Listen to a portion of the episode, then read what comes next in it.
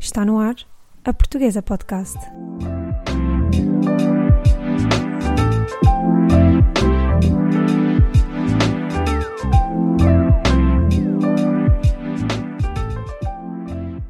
Olá e seja toda a gente bem-vinda a mais um episódio da Portuguesa.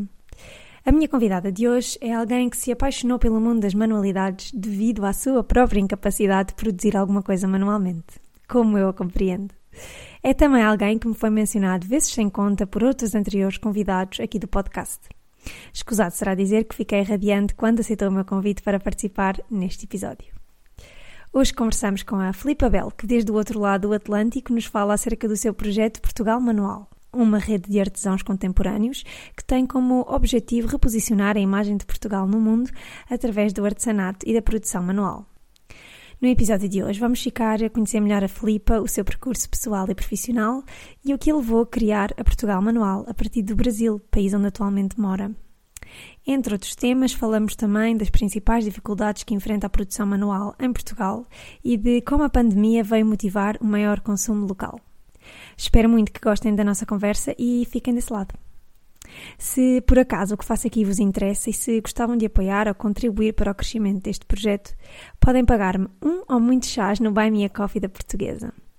Podem também tornar-se membros da nossa comunidade. Como membros, para além de me apoiarem mensalmente, vão ter a possibilidade de colocar perguntas aos convidados e de ter acesso a algumas surpresas muito especiais que estou a preparar só para vocês. Vão a buymeacoffee.com barra a portuguesa para saberem mais. Obrigada! Olá, Filipa, muito obrigada por teres aceito o meu convite de participar na Portuguesa hoje.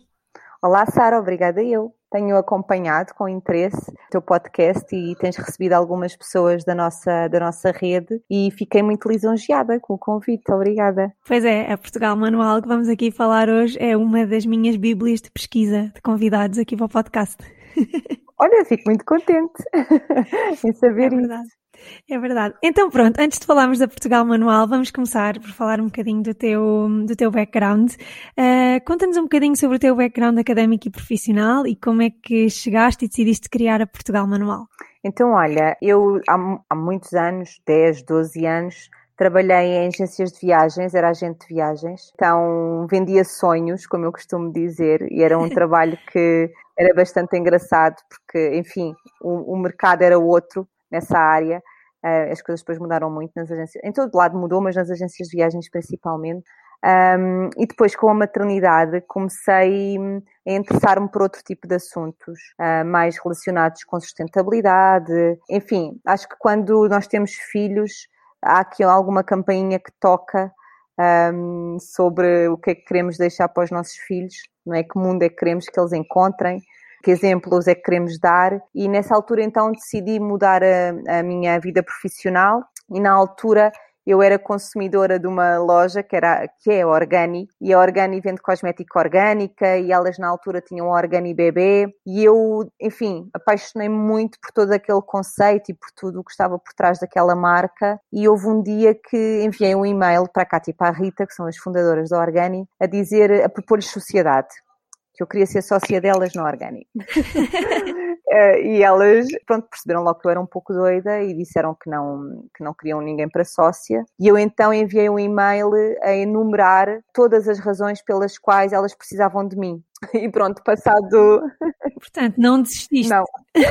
Passado dois dias eu estava contratada. Uh, e depois o percurso na Organi foi muito bonito, foi muito, foi muito interessante. E houve ali depois, em determinada altura, que por estratégia começámos a querer posicionar a Organi como um modo de vida, que era transversal tanto à escolha da cosmética, como à escolha da alimentação, como à escolha da roupa então que passava ali por vários níveis. Então desafiámos-nos a fazer eh, o primeiro Organi Eco Market, não sei se já ouviste falar, uhum. foi o primeiro evento sustentável, pronto, e eu estive atrás da produção de, de todo o primeiro Organi Eco Market e na primeira edição, já, já estou a saltar aqui uma edição que nós tivemos mais pequenina, mas a grande edição tivemos 10 mil pessoas na LX Factory e de facto eu comecei a conhecer muitos destes projetos, alguns eu já acompanhava, outros conheci mais eh, nessa altura do Organi Eco Market e comecei a perceber perceber algumas dificuldades uh, que estas pessoas tinham, porque são projetos de normalmente uma, duas pessoas, em que a pessoa que está a produzir é a pessoa que está a fazer o design da peça, é a pessoa que está a comprar os produtos, é a pessoa que está a fazer as redes sociais, é a pessoa que está a fazer a parte comercial e toda a campanha de marketing. E, e pronto, aquilo começou-me assim a criar aqui algum bichinho. Enfim, talvez um dia poder fazer alguma coisa para, para no fundo, ser aqui um, um suporte para estes projetos. Uh, entretanto, eu tinha estudado Sociologia, tinha feito voluntariado com prostitutas de rua, enfim, tinha tido um percurso nada a ver nem com agência de viagens, nem com, nem com artesanato, mas que no fundo sempre era à procura de algo que me realizava, não só profissionalmente, mas pessoalmente. É muito importante, não é? Essa junção de, dos dois eus, não é? Sim, e às vezes tu não sabes muito bem e estás ali também à procura de ti, não é? No fundo é isso, estás à procura também de ti enquanto pessoa uh, e de papel que queres deixar. Eu, como que tive sempre uma, uma vontade de deixar alguma coisa, de concretizar alguma coisa, que não fosse só a árvore plantada ou o filho, fosse outra coisa. não, sabia, não sabia era o quê. O livro não seria à partida. Bem, não sei, já não, não posso dizer nunca, mas o que é que eu poderia fazer? Uh, entretanto, eu desde que entrei na Organi, eu sabia que a minha estadia tinha um princípio e um fim, uh, porque eu sabia que iria sair de Portugal, não sabia na altura para onde, uh, por motivos profissionais do meu marido. E depois acabámos por vir para o Brasil em 2017. A minha vida no Organi, apesar de nós falarmos muito de slow living, de respeitar o tempo das coisas, a minha vida era muito uma correria muito grande e, eu gosto desse, desse ritmo. Um, e quando vim para o Brasil, tive a oportunidade, ou fui obrigada a parar um pouco a reduzir assim o ritmo de trabalho que eu tinha, eh, que era um pouco intenso, mas porque eu também tenho uma forma de trabalhar bastante particular, então eu própria também desafiava-me e criava-me sempre novas metas. Portanto, eu não precisava que houvesse uma pessoa a dizer, ah, agora vais fazer isto. Não, eu já dizia, olha, a seguir eu vou fazer aquilo, a seguir eu vou fazer aquilo. Uh, e a Organi também é muito importante nesse momento da minha vida, porque também sempre acreditou e sempre me deixou ter esse espaço quase de também de autoconhecimento e também de, de eu desafiar-me e elas também diziam assim, então bora, então faz, então vamos, também nunca fechavam nunca fechavam as portas e isso acho que é muito importante tu em determinado momento na tua vida profissional teres alguém que te deixa de alguma forma avançar em alguns projetos e em algumas ideias que possam, possam ser mais ou menos loucas, não é? E de facto eu acho que é um exercício que eu tenho feito, se calhar mais recentemente, de de facto de, de gratidão. Uhum, é muito inspirador. Não isso. só de gratidão na vida pessoal, não é? Mas de facto por ter havido a Kátia e a Rita que me deixaram opá, fazer, sabes? E, tanto, tanto que eu quando saí da Organi um, havia pessoas que me perguntavam se eu tinha vendido a minha parte e eu dizia não, mas eu não, eu não, não, não é meu órgão e as pessoas ficavam, não é teu, ah, eu pensava que era teu e eu dizia, ah, eu também pensava uh, e acho que de facto quando tu estás num projeto que tu acreditas e que te revês, não é? Acho que depois o contributo que tu dás é, enfim, é muito mais, mais válido. Então, quando vim para o Brasil, olha, comecei a fazer coisas completamente fora da minha zona de conforto, uh, desde workshops de flores, opa, olha, sei lá, Uh, fiz cursos. A fazer como participante, certo? Sim, como participante.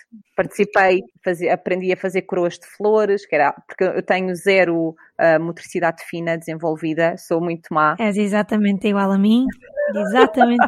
Inúteis, duas mãos que não servem para grande coisa, a não ser para tarefas diárias. Sim, então comecei assim a desafiar-me e a pôr-me assim em lugares onde eu nem, tinha, nem teria paciência noutra fase da minha vida para fazer isso, nem dava disponível. Então, sabes, abria-se um bocadinho, tipo, ok, vamos, estamos numa cidade nova, não conhecemos ninguém, se calhar pode ser uma boa estratégia para conhecermos outras pessoas e tal. Sim, é, quer dizer, quando uma pessoa vive fora, os hobbies e essas esse, esses. Porque é muito difícil fazer amigos quando se é adulto, a não ser amigos do local de trabalho, Sim. que nem sempre temos um local fixo, uh, ou amigos dos nossos hobbies, não é? Portanto, acho que fizeste lindamente. Sim. Então foi um bocadinho, foi um bocadinho nessa procura, mas sempre com aquele bichinho que eu já trazia, daquelas pessoas que eu conhecia. Depois fiquei muito próxima de, de muitas dessas pessoas. Aliás, é um, é uma das minhas características, um, é criar esta empatia com as pessoas e fico próxima de toda a gente, enfim, claro que não, sou amiga de toda a gente, enfim, mas crio relações próximas. ah, também há pessoas que eu não gosto e também há pessoas que não gostam de mim, obviamente. Opa, e tinha sempre aquela, aquela coisa, sabes? O que é que eu posso fazer? O que é que eu posso fazer? Uh, mas também não estava obcecada com isso, não estava obcecada em tem que ter uma ideia, não, não estava. Uh, e fui fazendo aqui as minhas, as minhas pesquisas, de acordo também com a, as minhas áreas de interesse, que já eram muito nesta área. Uh, fui conhecendo muitos projetos aqui no Brasil, fui conhecendo projetos, enfim, noutros, noutros lugares. E há um dia que, pá, lembro muito bem, estava aqui na sala, sempre, sempre com, muito com o projeto da Margarida Fabrica na cabeça. Não, não, não perguntes porquê, mas porque a nível de imagem, a imagem que eu gostava, conhecia a realidade do projeto da Margarida, então aquilo tinha ali os pontos que eu sabia onde é que eu poderia ser uma mais-valia para, por exemplo, nesse caso. Houve um dia que estava ali sentada e comecei a pensar. Já tinha ido a alguns eventos uh, institucionais aqui em Brasília e comecei a perceber que hum, as marcas que se fazem apresentar são sempre as grandes marcas, uh, são sempre as marcas que têm capacidade financeira, não é? Era a Vista Alegre, principalmente, entre outras. E eu pensar, epá, mas há tanta gente a fazer coisas boas, a fazer coisas diferentes, a, a renovar uh, aquela imagem tradicional do artesanato, que não se conseguem mostrar aqui fora por questões muitas vezes uh, financeiras, mas também às vezes logísticas e humanas, porque enfim, são uma, duas pessoas, não conseguem dar para tudo. E eu pensei, pai, se eu reunisse aqui uma forma de eu centrar em mim a representação de N projetos. Ok, então mas que projetos é que eu quero, não é? Que projetos, que projetos é que eu quero promover? Margarida Fabrica, depois eu personalizava, não é? Margarida Fabrica, a Bicla, epá, enfim, uma série de marcas, não vale a pena estar a enumerar. Ok, tipo, estas marcas. Então o que é que estas marcas têm em comum? São marcas sustentáveis, são. Mas eu também já estava assim um bocadinho cansada desse chavão da sustentabilidade, que em 2018 já era uma coisa que já se falava bastante. Claro. E também, pronto, com todas estas questões do greenwashing, enfim, também não, não queria estar agregada a isso. Mas depois, de facto, juntando estas marcas e começando a perceber o que é que as unia e estando também consciente das minhas dificuldades da motricidade fina, eu pensei, por que não uh, então agarrar, as, agarrar nestas pessoas que estão de facto a renovar a tradição, que estão a introduzir design num processo artesanal e que estão a dar resultado a novas peças, que é um novo artesanato. E comecei a desenvolver todo este conceito, aqui muito sozinha, não é? Muito dentro das minhas ideias. Tinha uma, tinha uma amiga em Lisboa que eu acho que no mês enviei-lhe três projetos diferentes, em que ela estava incluída em todos. na, na esperança de teres validação das tuas ideias, para não seres sim, tipo sim. a falar sozinha, não é? Basta estar constantemente a falar sozinha que no, no fundo era uma, era uma conversa sozinha, porque a outra recebia e opinava, mas no fundo aquilo eram exercícios meus, sabes, de, só para não ficar no meu, na minha página de rascunho e que eu partilhava com ela. E depois há um dia que estava aqui e pensei, Portugal Manual. Eu disse, ok, se calhar é isto.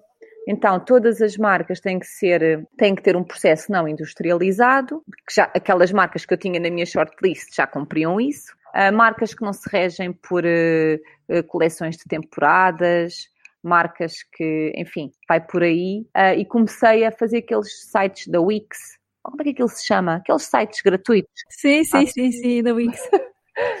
Pronto, fiz a landing page, Portugal Manual. Pai, depois aquilo que parece aparentemente simples, aquilo é um bocado complexo, aquela plataforma. e aquilo chegou ali a um momento que eu já precisava que aquilo fizesse algumas funcionalidades e eu pensei, pá, esquece, eu não vou conseguir fazer isto, olha, não vou, não vou avançar com isto.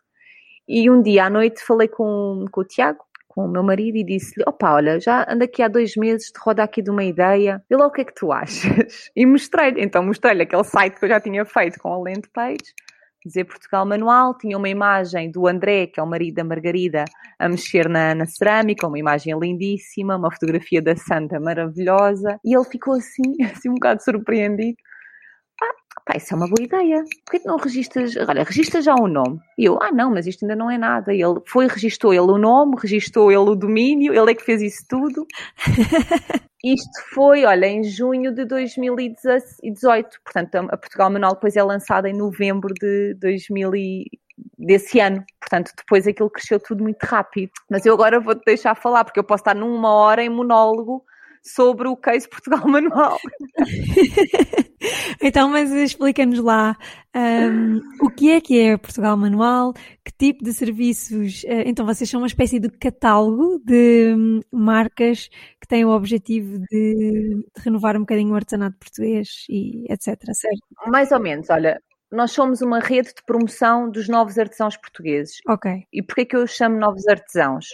Porque quando eu dizia a estas, estas pessoas que estão por trás destes projetos que era o artesão, uh, as pessoas ficavam assim um bocadinho arrepiadas, porque ainda, ainda este, este, esta designação ainda os remete para o mestre artesão, que é aquele senhor que está lá na oficina, que estagnou no tempo, que não se renova. Então as pessoas têm um bocadinho de dificuldade de se identificarem com esse termo. E eu, como acho que é um termo que merece ser recuperado, comecei a dizer novo artesão, mas aqui quase numa questão, numa campanha de charme.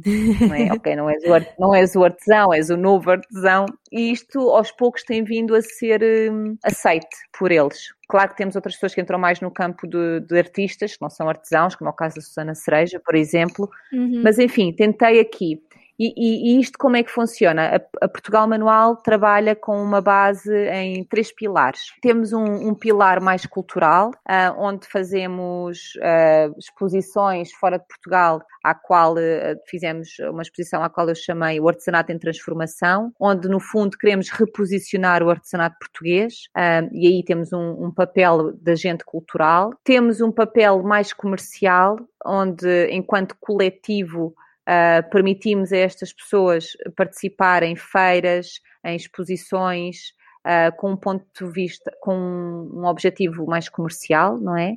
Uh, onde de forma individual seria difícil.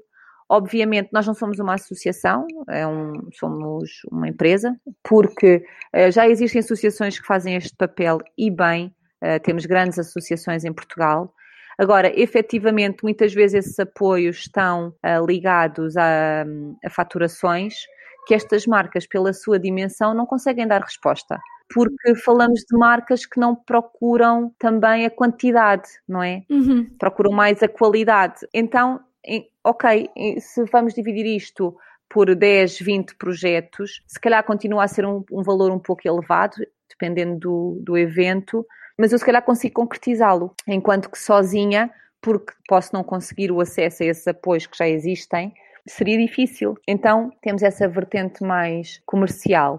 E depois há a vertente do turismo criativo, que é que está ainda um, mais por desenvolver, mais embrionária, onde promovemos itinerários criativos em Portugal, onde convidamos as pessoas, no fundo, a visitar estes ateliês, a conhecer as pessoas que fazem e a conhecer o dia a dia, não é? Destas, destas pessoas. Muito giro. A par disso, ainda havia toda a parte, que é a parte que não se vê, que era a parte de. Eu não gosto de dar assim este nome, mas fica mais fácil de perceber, de mentoria, de consultoria que eu dou às marcas seja pelo meu know-how a nível comercial, porque eu também fui responsável comercial na Organi, tinha a gestão de todas as lojas, enfim, eu, eu tive muitas vidas na Organi, como eu costumo dizer. Uh, então, todo, toda essa experiência, toda a parte, às vezes, de. Porque, como lá está, como são projetos que as pessoas estão sozinhas, às vezes até só, só estar a ouvir a ideia, sabes? Estar a ouvir. A, olha, o que eu fazia com a, com a minha amiga, no fundo, estar a ouvir a pessoa a pensar em voz alta, tentar direcionar ou não, uh, porque às vezes a pessoa também, quando pensa em voz alta, chega lá sozinha, não, não tens que fazer. Sim, tentar fazer perguntas que nós próprios não, não fizemos a nós próprios Sim. e alguém precisa de nos fazer essas perguntas. Às vezes não conseguimos perguntar tudo a nós próprios. Sim. Não, e quem está de fora é mais fácil, não é? Porque nós às vezes estamos ali, assim, parecemos os hamsters na rodinha e não conseguimos sair ali daquele, daquele loop. E é muito difícil quando tens vínculo emocional ao, ao teu projeto, não é? Às vezes um olhar de fora, como não tem esse vínculo emocional, pode-te ajudar a explorar estradas que nem tu tinhas pensado. Sim, e às vezes são tão óbvias, não é? Às vezes está mesmo à uhum. tua frente e tu, ah pá, como é que eu não vi isto? então, no fundo, também há, há todo esse acompanhamento das marcas Claro que há marcas que me procuram mais do que outras, outras porque já estão mais maduras, outras porque estão, enfim, há, há, vários patamares também dentro da Portugal Manual e, portanto, no fundo também temos todo esse trabalho uh, de no fundo, de comunidade, porque hoje em dia temos, temos um grupo do WhatsApp onde há muita partilha e esse grupo cresceu muito durante este tempo de pandemia, porque efetivamente há um, há um sentimento de pertença a algo e onde tu podes partilhar.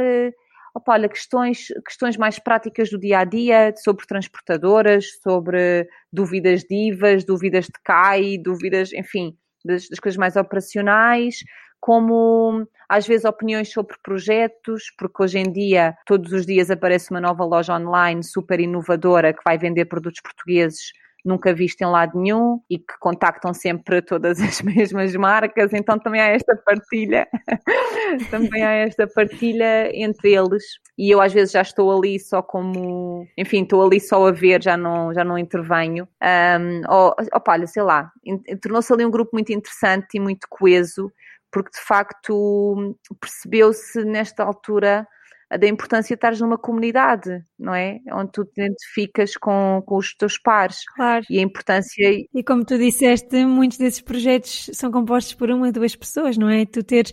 Eu acho que falei disto no episódio que tive com a, com a Diana Paz, de tu teres alguém que te, que te diga: Olha, eu também já fiz assim, uhum. fiz assado, eu se estivesse no teu lugar fazia assim. Que é difícil tu teres, teres esse, essa percepção quando estás num, num negócio pequenino, em que tu fazes tudo, como tu falaste, não é? Uhum. E sabes também outra coisa que é curiosa, é que estes projetos quando começam, ou mesmo, ok, ao longo do seu percurso, uh, há muitas dúvidas que se levantam, nomeadamente, opa, sei lá, consignações, eu devo ou não fazer uma consignação, enfim, esta, as consignações eu falo porque é um tema que está bastante no nosso dia a dia. E tu, se consegues sentir a força de um coletivo, não é? E tu perceberes, ok, eu sei que as pessoas que estão ali, que já somos cerca de 70, partilham da mesma opinião, partilham uh, do mesmo modus operandi. Eu tenho, eu tenho isso, eu tenho essa força também. Saber que eu não sou sozinho a achar que não devo fazer consignações, ou sei lá, ou que não devo dar produtos a freelancers, ai, não, freelancers para isso, uh, influencers, estás a ver? E tu sentires o, o, o, apoio da tua comunidade, onde todos partilham a mesma visão da coisa. Uhum. Obviamente que há sempre exceções, não é? E para todas as regras tem que haver exceções mas tu sentires, ok, eu sei que dentro desta área, de pessoas com as quais eu partilho valores, enfim, várias, várias coisas, sei que todos temos esta forma de trabalhar. Isso também te valida e também te dá força, não é? Isso é muito importante uh, quando estás sozinha, não é? Claro, sim, sim, sim. O poder do coletivo é. Uhum. É muito importante. Que giro, então é muito mais do que um catálogo, não é? Temos aqui, tínhamos uma visão muito, é. muito redutora de Portugal Manual. Uh, sim, até porque na verdade nós nem, nós nem temos um catálogo, o que nós, o que muitas, as pessoas normalmente não percebem muito bem, porque encontram um site com um diretório. Certo. Não é?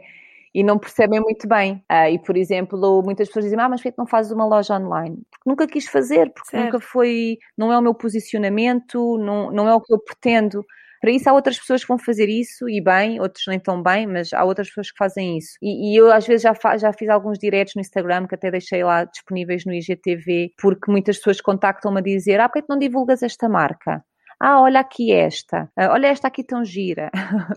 Ah, e eu tenho que explicar, não, porque as marcas que estão aqui passaram por um processo de seleção, ou as que foram convidadas por mim diretamente, numa fase mais inicial, ou às vezes aparece uma marca que eu acho que tem, faz, tem muito, que acrescentaria muito ao projeto e também contacto diretamente, mas já dá um tempo, já, epá, se calhar logo passado quatro ou cinco meses a Portugal Manual existir, as candidaturas começaram a chegar, eu já deixei de ter que ir atrás da, das marcas, que também foi muito interessante. Sim, sim, sim, uhum. foi muito interessante.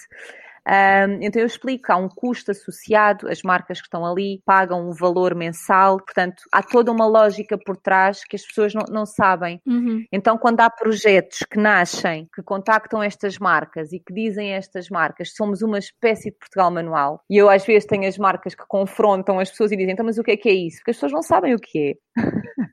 e as pessoas pensam que eventualmente poderá vir a ser uma uma loja online. Não, não vai ser uma loja online. Certo, nem sequer é o teu objetivo. Não, portanto... poderá ser uma loja física. Olha, acabou por acontecer, tivemos o convite do CCB e tivemos ali uma loja, mas, mas também a lógica da loja também é muito diferente da lógica de uma loja convencional. Claro. Uhum. Então as pessoas ficam assim, às vezes não percebem.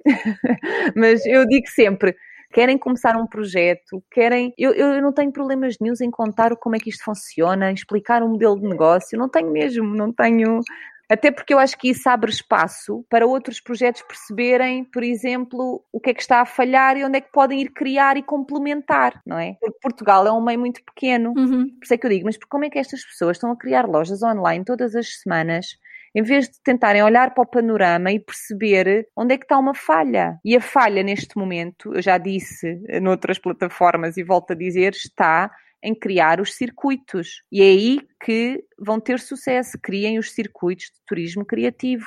E aí contactem-me que eu vou ser parceira. Já temos um parceiro que está, que está a ligar uh, com a gastronomia, mas eu acho que efetivamente, em vez de estarmos a criar coisas iguais, vamos criar coisas que se complementem e vamos criar sinergias. Sim, mas é muito mais fácil, e desde os inícios dos tempos, que é muito mais fácil copiar ou fazer parecido do que criar de novo, não é? Pois, mas é uma pena, porque de facto podíamos todos ganhar com, ainda por cima, quando tu tens espíritos empreendedores e pessoas que querem fazer e tudo era, teríamos todos a ganhar se os projetos se complementassem, uhum. em vez de ser tudo mais do mesmo. É verdade. uh, olha, queria-te perguntar. Uh, o que é que te fascina neste mundo dos trabalhos manuais, do artesanato, da manualidade? Olha, como eu já te disse, eu acho que é as minhas limitações nesse nível, não é?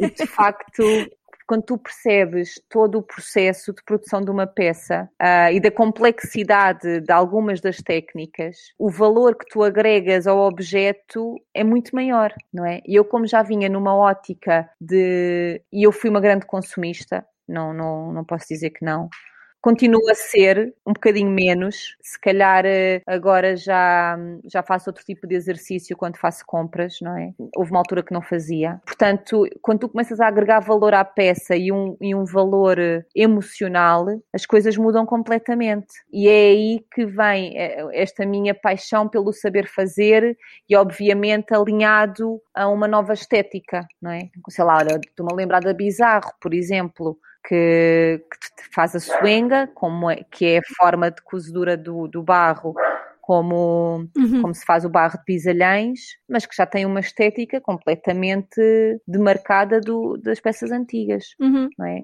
E de, claro, completamente sim, atual. E de facto, uhum. acompanhar esse, essa evolução, para mim é o que mais me apaixona. Ia-te perguntar, para além de, de, da questão de, do, design, do design do artesanato português, ainda ser visto, por exemplo, tu falaste há bocado da questão de ainda ser visto no Brasil como uma coisa um bocado parada no tempo, como uma coisa que não se atualizou. Para além hum, dessa dificuldade, que outras dificuldades é que achas que o artesanato em Portugal uh, enfrenta? Olha, Uh, eu desde que me debruço mais sobre estes temas e já muitas coisas que li, há muitos anos para cá, tu ouvias sempre este discurso que é o último artesão que faz isto. E o último artesão está sempre quase a morrer, não é? É verdade. E, entretanto, já se passaram 10 anos e continua a ser o último e continua a estar quase a morrer.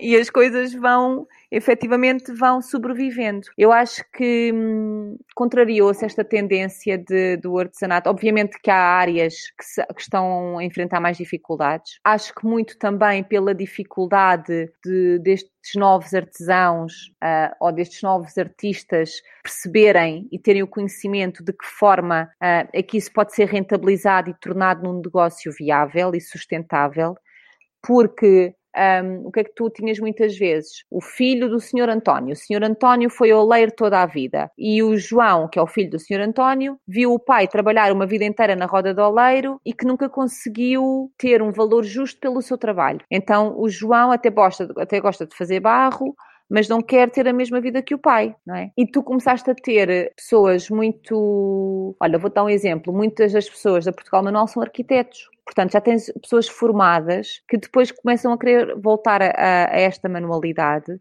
com outras visões, não é? Porque já viajaram, já fizeram outros cursos, já se inspiraram noutros artistas uh, e perceberam que de facto isto pode ser um negócio, pode ser um negócio rentável e passa muito por este trabalho de uh, colocarmos o preço correto nas nossas peças e de valorizarmos o nosso trabalho. E se há uns anos atrás nós portugueses nós próprios nos, nos descrevíamos como um, sermos pessoas com pouca autoestima, uh, isso tem mudado muito nos últimos anos, é? uh, e mudou muito graças uh, ao trabalho que o Turismo de Portugal fez, um, em tornar-nos sexys, atraentes, apelativos, e de facto isto depois foi acontecendo também nas outras áreas Daí eu na altura criei Portugal Manual, pensei, opá, Portugal já é cosmopolita, já toda a gente vai por causa das praias, é? Na altura estávamos uh, a surfar a onda da Nazaré, estávamos a surfar toda essa questão de Portugal estar super moderno, super atrativo, uh, com uma gastronomia excepcional, mas ninguém falava do artesanato. E eu pensei, está aqui onde eu vou entrar, porque de facto o artesanato também está a acompanhar isto. E isso falava-se já de, tínhamos já uh, artistas, vamos imaginar, de orivesaria que já recebiam prémios internacionais e que em Portugal ninguém os conhecia. Enfim, isto depois aconteceu em várias áreas. Portanto, eu acho que ainda, ainda temos grandes dificuldades. Acho que a nível de hum, autarquias poderia haver ainda um apoio maior a estes projetos. Uh, temos já cases muito interessantes, como é o case de Lolé. Cascais agora também já está a apoiar uh, alguns, uh, já tem uns apoios para novos artesãos, penso que até aos 30 anos. Mas efetivamente ainda temos uma série de de autarquias por uh, explorar, entre aspas, que podem efetivamente criar aqui alguns programas de incentivo a que estas pessoas queiram de facto abraçar estes, este saber, este saber fazer, não é? Não sei se respondi à tua pergunta. Sim, claro. Uh, queria um bocadinho fazer o gancho nesta, nesta tua resposta, que é, falaste-nos também há bocado que chegaste a fazer exposições no Brasil. O que é que os visitantes destas exposições, diria eu, maioritariamente brasileiros, uh, acharam daquilo que estava exposto? E ao encontro daquilo que eles achavam que iam ver? Ou um, as pessoas saíram surpreendidas com esta nova vibe? Não, olha, foi muito, foi muito curioso. Nós, a primeira exposição que tivemos foi aqui em Brasília. Tivemos aproximadamente 7 mil visitantes durante uma semana. E porquê? Porque, ao contrário de há uns anos em que o Brasil olhava para Portugal como a terrinha, hoje em dia essa, essa forma de olhar Portugal mudou bastante. Então, as visitas à exposição tínhamos muitos brasileiros, é verdade, mas também tínhamos muitos, uh, muitos portugueses com dupla nacionalidade que uh, nasceram cá, por exemplo, e então que têm memórias da avó que fazia aquele trabalho assim, coisas muito vagas. E as pessoas, quando entravam, ficavam assim muito muito admiradas, mas até portugueses, até portugueses que moram aqui ou em São Paulo, onde também tivemos, e no Rio de Janeiro, porque depois isto também são tipo de eventos que atraem muita comunidade, não é? E as pessoas chegavam e muitos vinham ter comigo e diziam: Olha, desculpa, é que a, a exposição de artesanato português. E eu dizia artesanato contemporâneo, só para dar, só, só para a pessoa já gerir ali um pouco a expectativa. As pessoas ficavam assim, assim um pouco oh, espantadas, depois começavam a ver e às vezes vinham outra vez ter comigo, olha, desculpe, eu não vi nenhum galo de Barcelos. eu dizia, pois, eu dizia, pois não, nem vai ver. Então eu explicava olha, mas já viu aqui esta peça? E, fazia a visita ali da exposição e as pessoas, para já, muitas reconheciam as tais técnicas que a avó usava. No caso, por exemplo, da Teresa Gameiro, que, tinha, que tem as almofadas feitas em tiar, com o ponto do, do rescadilho. Enfim, as pessoas identificavam. Uhum. Ou depois na parte da orivesaria, da joalharia, uh, ou depois na parte do barro, e as pessoas ficavam muito. Havia pessoas que choravam e abraçavam-me. que era assim uma. Que giro. Aquilo a nível emocional foi um, foi um pouco intenso, porque tinha. Claro, foi, muito, foi muita, muita gente da comunidade portuguesa, não é?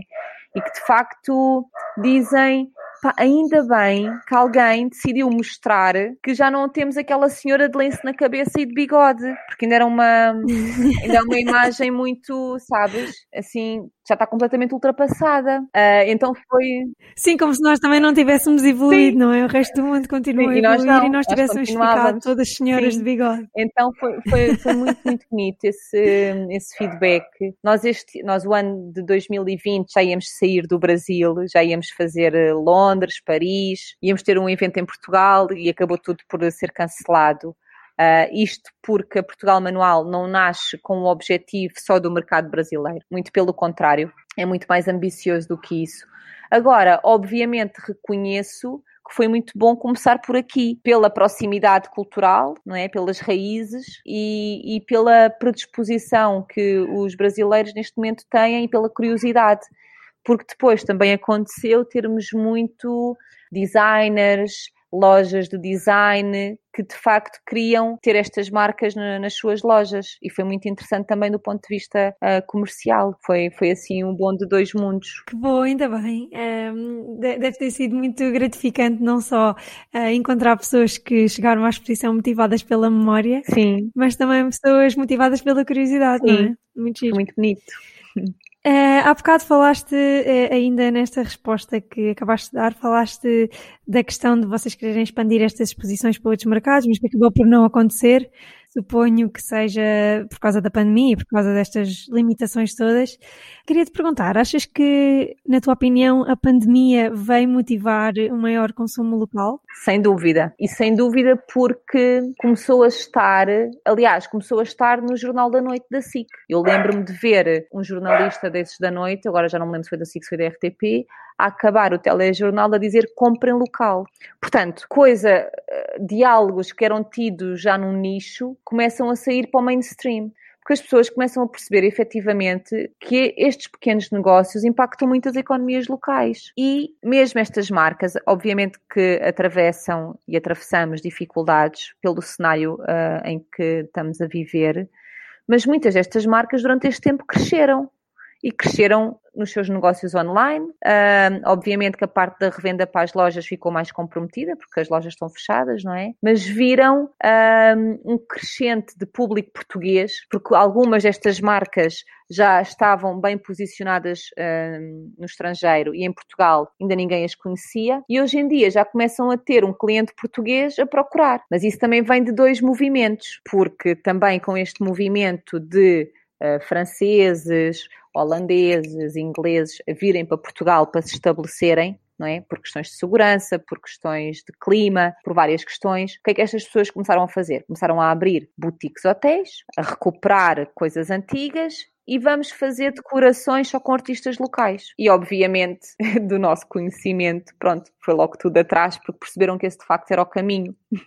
Portanto, foi preciso vir alguém de fora ter essa ideia e isso é muito interessante, porque hoje em dia tu já tens, uhum. por exemplo, as casas caiadas em arraiolos, que contactaram o João Bruno, que trabalha com a Landa Arraiolos, para ter as suas peças nas casas caiadas. Enfim, agora podia dar aqui N exemplos. Começou na Casa Mãe. A Casa Mãe é um projeto no Algarve, também só tinha peças de artistas portugueses.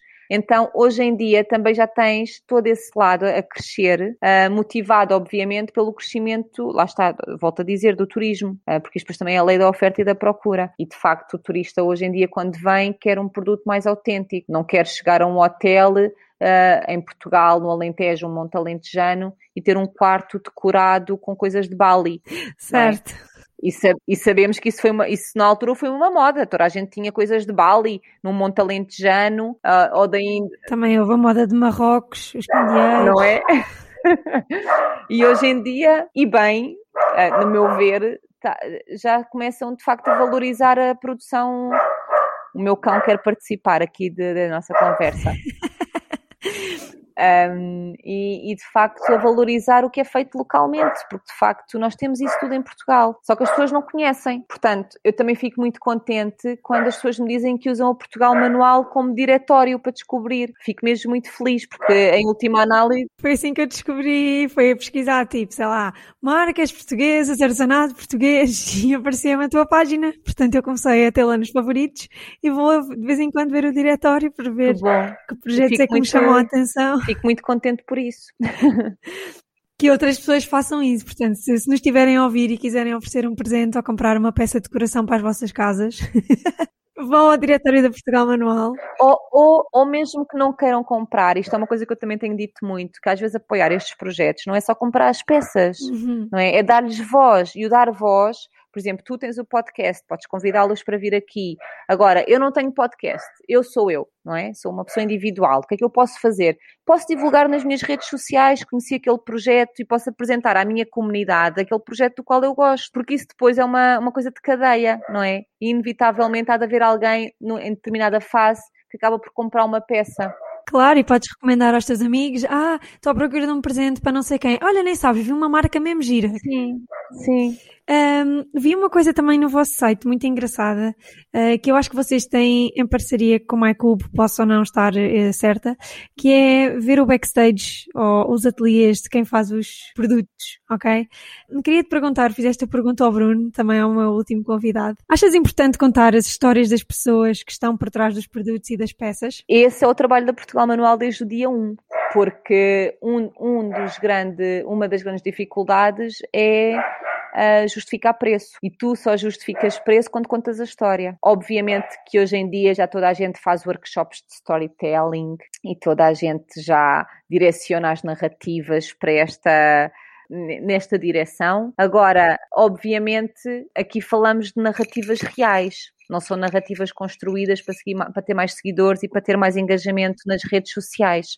Portanto, desde o dia 1, e tu se fizeres um scroll down no, no feed da Portugal Manual, foi uhum. sempre mostrar quem é aquela pessoa, como é que ela faz, o que é que inspirou aquela peça, que história que tem aquela peça, porque todas têm uma história. Todas. Com a MyCubo, uh, foi uma parceria que surgiu no final de 2019, porque lá está, nós não tínhamos a loja online e a MyCubo contactou-nos para ser o nosso parceiro oficial de marketplace. Uh, e eu aceitei, aceitei, acho que de facto era hum, uma plataforma que, apesar de ter este nome estranho, MyCubo, tinha uma série de, de valores e de compromissos com os quais eu me identificava, nomeadamente o de mostrar quem está por trás e, e de. Hum, porque já, já, já se passou aquele tempo em que as lojas tinham as coisas e queriam esconder quem é que as fazia para serem mais exclusivas. Já passou, essa, já passou isso, já, já não estamos aí. Já estamos na fase em que a pessoa quer saber uh, quem é que fez aquela peça e quer saber o custo e, e, o que é que está por trás daquela peça, não é? Porque se eu te disser assim, olha, uma mala da António custa 340 euros, tu vais dizer, epá, estás doido, isso é caríssimo. A António, nem conheço a António. Mas se eu te explicar toda a história da António e no fim te disser que a mala custa 340 euros, tu vais dizer-me, opá, claro, então, como é que podia ser menos? Não podia. E quem fala da António, fala da Lobo, fala da Sul, uh, fala, enfim, de todas as marcas da Portugal Manual, um, ehm, que tinham esta dificuldade, porque o consumidor agora já mudou, não posso, não posso dizer que não, que não está a mudar, está a mudar, uh, mas ainda faz muito este exercício do porquê que é caro, em vez de fazer o inverso, em vez de se perguntar porquê que é barato. Porque eu se compro uma camisola custa 5 euros, eu não acho estranho, mas se alguém me pede 50 euros por uma camisa eu acho estranhíssimo.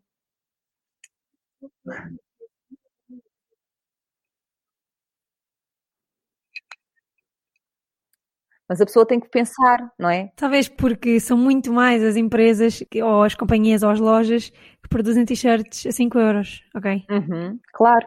E a pessoa tem que perceber, porque 5 euros nem paga Epá, não paga nada, nem, paga a matéria-prima, nem paga a mão de obra, não paga nada. Eu, eu, sei, mas do ponto de vista de um consumidor comum, uh, ou de um consumidor que, que nem sempre se preocupa com estas questões, que, que não tem só a ver com o artesão em si, mas questões éticas mesmo, não está habituado ou já nem se lembra que se calhar no tempo dos avós nós usávamos roupa que era feita em casa ou feita por uma costureira que custava aquele valor, não custava 5 euros, não é? Uhum. Portanto, eu acho que também uh, um dos meus objetivos também era de facto fazer uma consciencialização do consumidor. Sim. Obviamente que eu tinha consciência que falava para um nicho e que para o nicho que eu falava essa, essa, essas questões já se colocavam, já era um consumidor que se colocava essas questões. Agora, cada vez mais chegam-nos pessoas do, do mainstream e que de facto começam a pensar que se calhar mais vale investir numa mala da Sul, da, da António ou de outras marcas, ou da Branco Chá ou outras, mas que eu vou comprar uma e que ela vai ser intemporal, quer pelo design, quer pela qualidade da, da matéria-prima. Então, eu em vez de ter 50 malas da, daquelas marcas eh, que conhecemos, que todas as estações muda e que estão sempre desatualizadas, não é? Porque aquilo só serve para aquela estação. Ok, eu tenho uma, mas que vai ficar bem com tudo o que eu tenho, porque ela é, ela é diferenciada e, e pronto, depois agregado a isso há o valor emocional, porque eu sei quem é que a fez, conheço a história por trás, sei porque é que ela foi dar o nome Alfama, então agora foi chamar Alfama a uma mala, não é? Então percebemos porquê, ou porque é que se chama a saudade, no caso das malas da Sul, por exemplo, uhum. e de facto depois há todo um, um, sentimento agregado e tu vais tratar aquela peça com muito mais carinho do que tratas as outras que te custaram 5 ou 10 euros, não é? E que tu tens, se calhar, 500, e, mas que no fundo usaste uma vez e aquilo já não, já não significa nada. Portanto, e os padrões de consumo também estão a mudar e, e as novas gerações já fazem mais perguntas do que claro. se calhar os nossos pais faziam, porque também vieram de outra geração de revolução industrial, não é? Completamente diferente. E pronto, isto são ciclos. Nós agora estamos neste ciclo, depois se calhar os nossos filhos vão estar outra vez num outro ciclo de mais. Ou não, espero que não, porque o planeta não aguenta.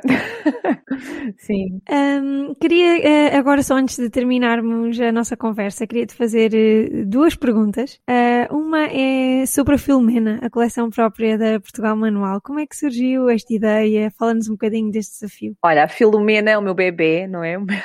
O meu proje o projeto mais recente. A Filomena, eu desde, desde que pensei a Portugal Manual, um dia, pensei, um dia talvez haveria produto Portugal Manual que nasceria do encontro de várias marcas da rede. E isto eu pensei logo lá no início. Uh, pronto, e, foi sempre só esse pensamento e ficou lá guardado. Uh, o ano passado, quando os eventos começaram a ser cancelados, primeiro London Craft Week, depois Maison e Objet, depois um evento que íamos ter em São Paulo, uh, e à medida que os eventos foram, ser, foram, sendo, foram sendo cancelados, eu comecei a pensar, opá, não vamos passar um ano sem fazer nada, não é? Até porque estamos a falar de um projeto que nasceu em 2018, 2020, um ano sem fazer nada, não dá. É puxado, sim. Então decidi lançar este desafio às marcas, fiz uma open call uh, para termos a primeira coleção de selo Portugal Manual. Eu não sabia muito bem o que é que eu queria, não quis dar, fiz um mood board e tal, eu não quis dar muitas indicações porque não queria uh, limitar o processo criativo das marcas. Que maravilha para os, para os artesãos, não é? É um briefing em aberto.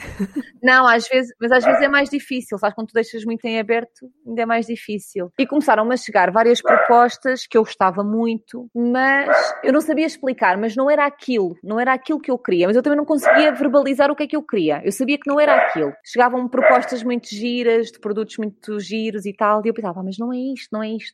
Até que a Mariana, que é, tem a marca que é a Malga, enviou-me uma proposta em que me contou a história toda do Alentejo. E os meus avós eram, são, minha avó ainda é viva, uh, alentejana, ali da Ponte Sor. Eu sempre cresci no Alentejo, fazia as férias de verão, de verão no Alentejo, então tinha ali muitas coisas enraizadas.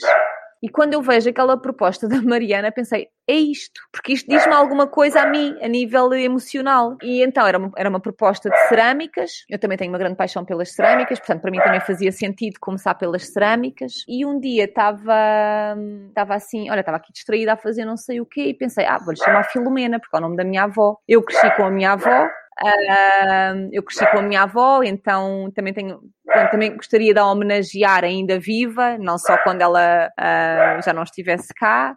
Uh, e depois, como a Mariana falava de fazer uma releitura do alguidar de barro que a minha avó sempre usou para amassar as filhoses uma releitura do prato de sericaia que a minha avó também fazia. Enfim, aquilo para mim fez tudo muito sentido. Então eu disse à Mariana. Tocou-te diretamente no coração, logo, foi assim uma seta.